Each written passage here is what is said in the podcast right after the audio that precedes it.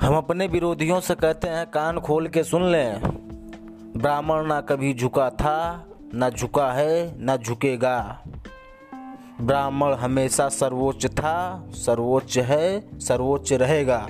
हर हर Mahadev.